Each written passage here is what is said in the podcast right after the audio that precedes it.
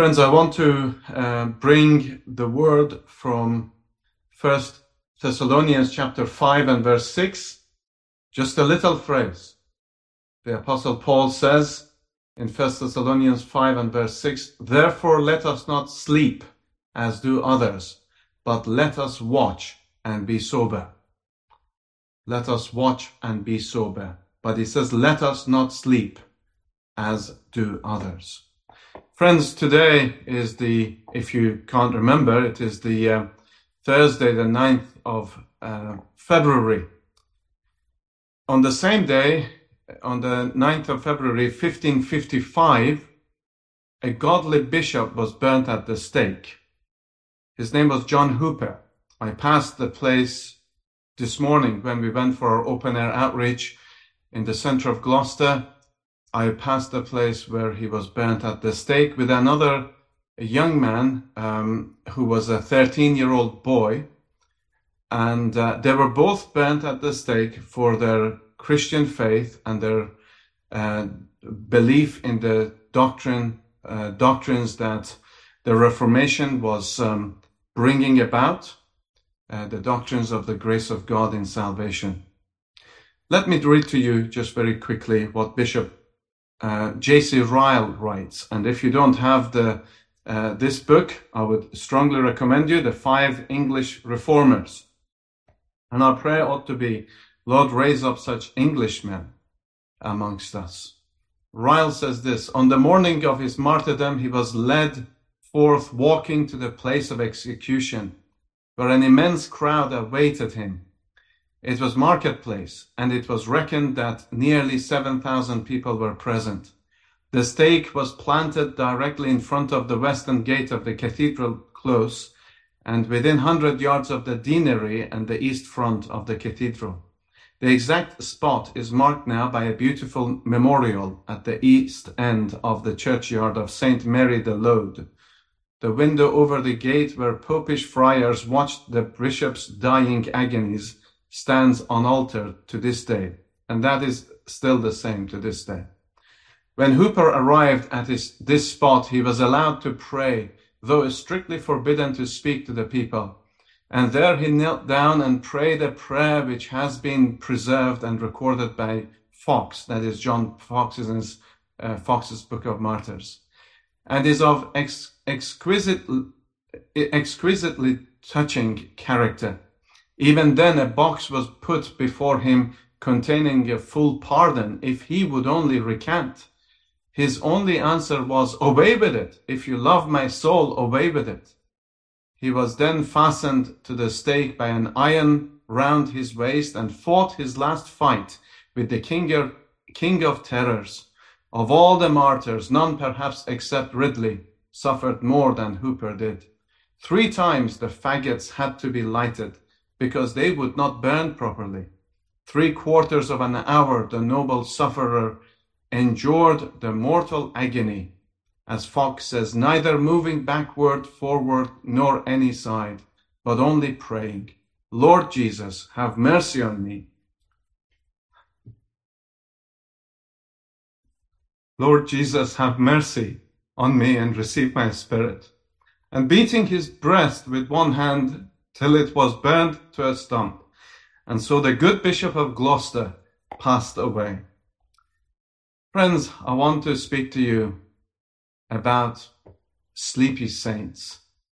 I uh, hear the Apostle Paul says in 1 Thessalonians 5 and verse 6, Therefore let us not sleep. My friends, the time of reformation and revival is a time of awakening. While John Hooper was being burnt at the stake, God was reviving England. God was awakening England. And, uh, and, and this is what we need. This is what uh, we must pray for. But the sad state of the fact is, dear friends, that we are sleeping there's this sleepiness that is amongst the professing Christians and uh, and the preachers of the word of God as prophets of old must uh, shake uh, the churches by the preaching of the word of God to, to cry out, awake, awake, Christians. And those of you um, who are hearing me, dear friends, I have to say honestly that uh, there's a great deal of a sleepiness, even amongst those who profess to be Christians, and maybe even amongst us here.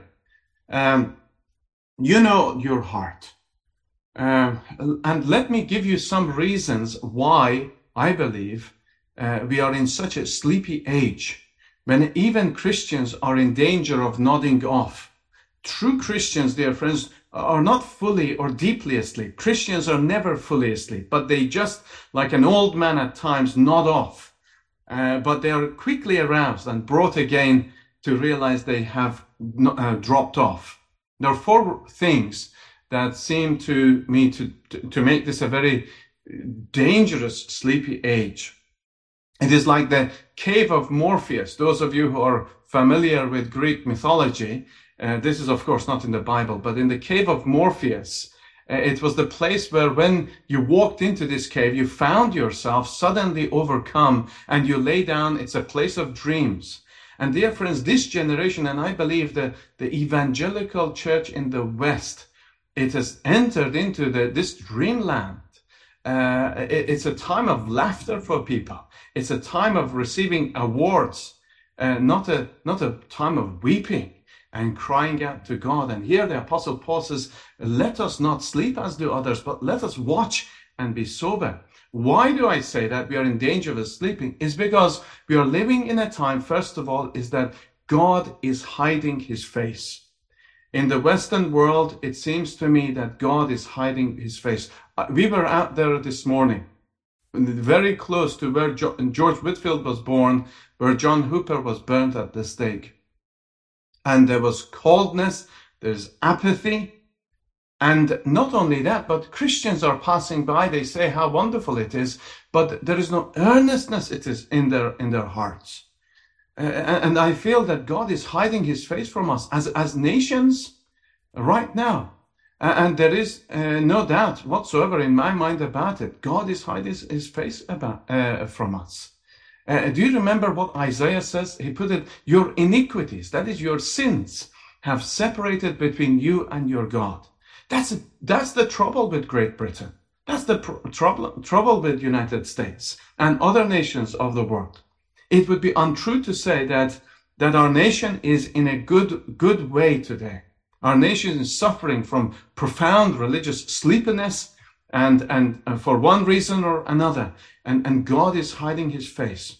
And this is where churches are now after about how many baptisms that they have had to report back, how many supposedly people have made professions of faith. But these people don't come to prayer meetings.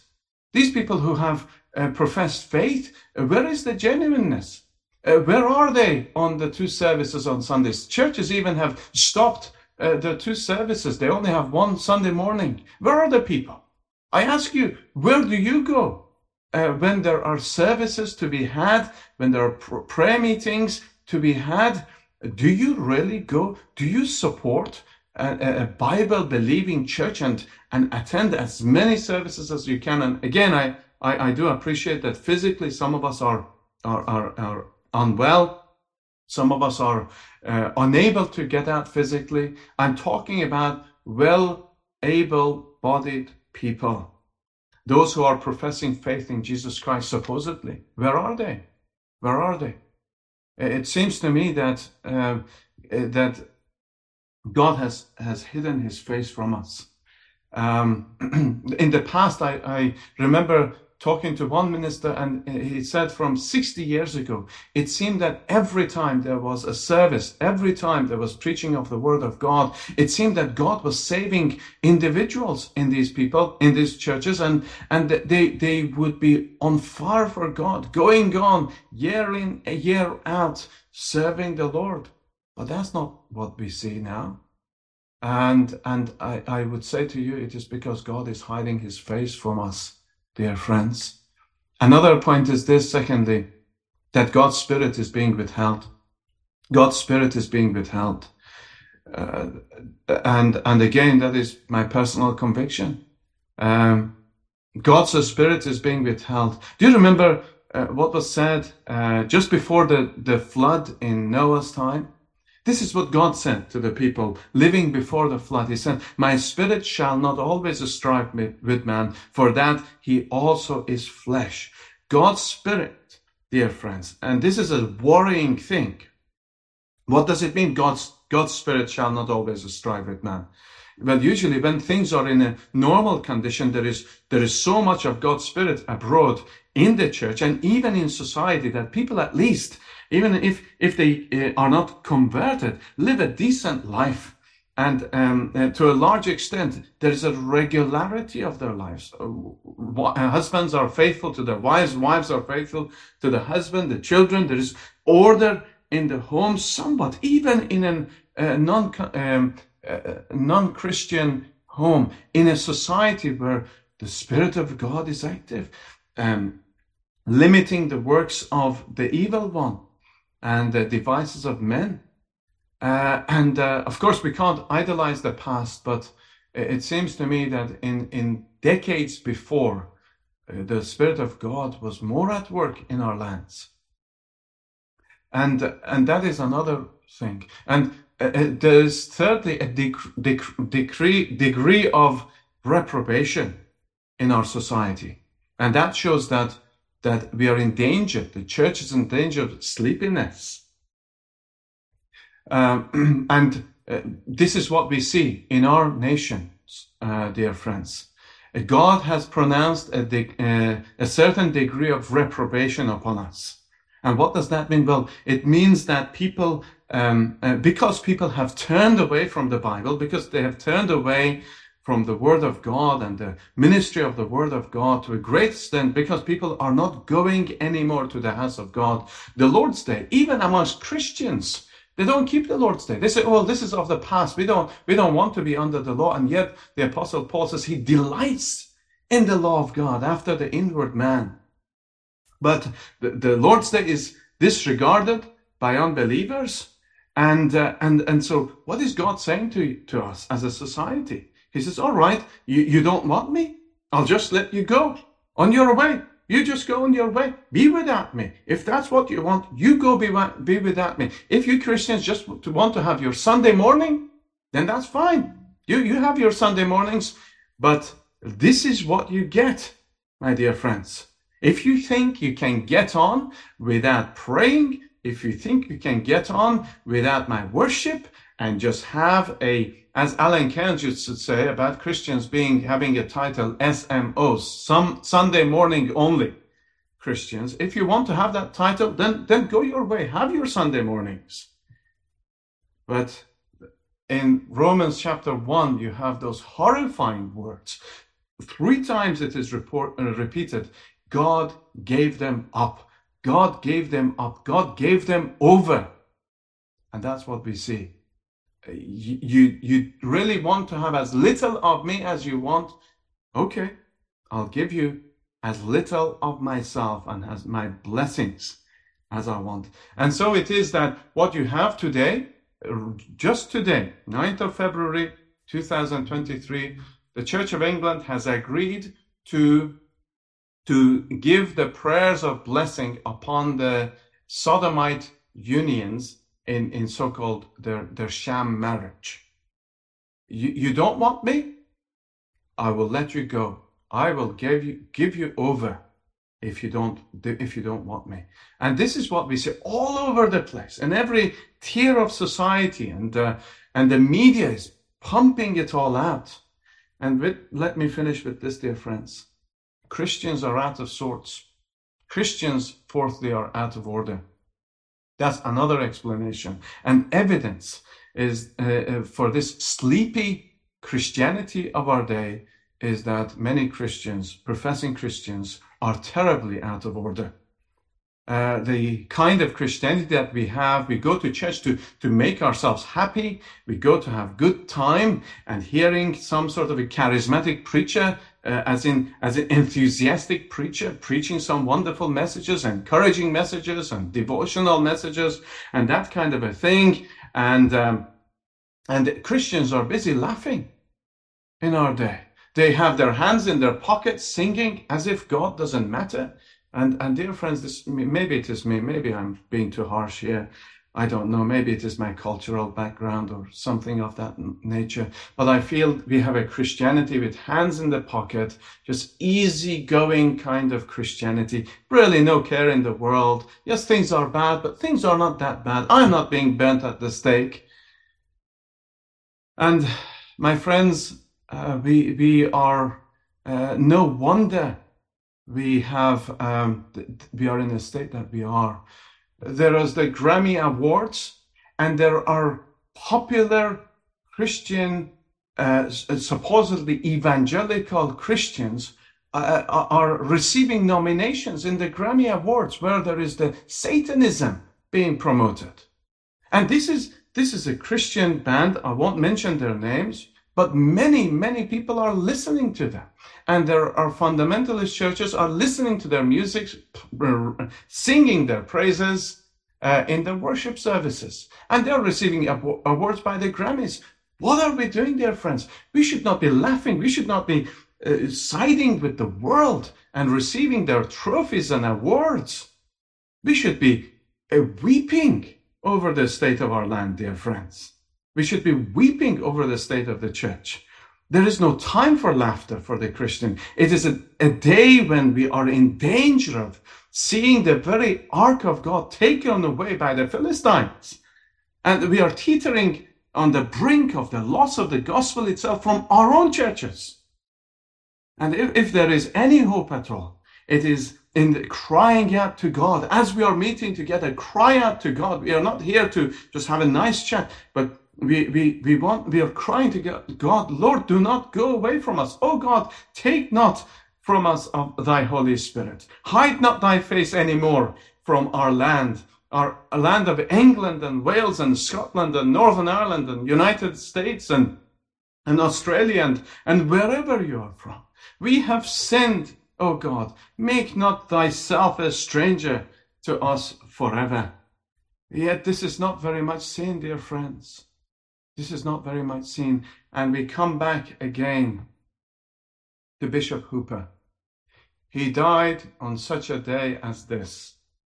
He died calling upon uh, the name of the Lord, praying for a reformation in England. And, you know, through his death and suffering, uh, there was a great reformation and revival took place in England and throughout Europe uh, we need such burning lights, uh, dear friends, in our day. And here the apostle says, Therefore let us not sleep as do others. Yes, let others sleep. Let others laugh and, and receive their trophies and uh, be lulled to sleep by, by Morpheuses of this world. But let us watch, watch in prayer. Let us storm the gates of heaven and let us be sober let us be serious about the things of God. This is what we need, dear friends, and God will answer us. Don't be discouraged. The hardships are ahead of us. The hardships are there as you go to install servers and as you install various equipments. The hardships are there. The enemy attacks. Um, but, my friends, if God is for us, who can be against us? If God is awake, if Jesus Christ is for us, and is working out his purposes, let us then watch and be sober. Let us not be sleeping, spiritually speaking, but let us be awake and, uh, and, and see the work of God being done in his way, in his own timing. Be encouraged, dear friends. Your families may be broken up. Your children may be far from the things of God. Your homes may not be what you wanted to be. But let us not sleep still. Uh, let us um, watch and be sober. Let us continue praying, and God will, in, in His own time, do a great work, which we have not yet thought or which we have not yet imagined. Well, may God bless us. Amen.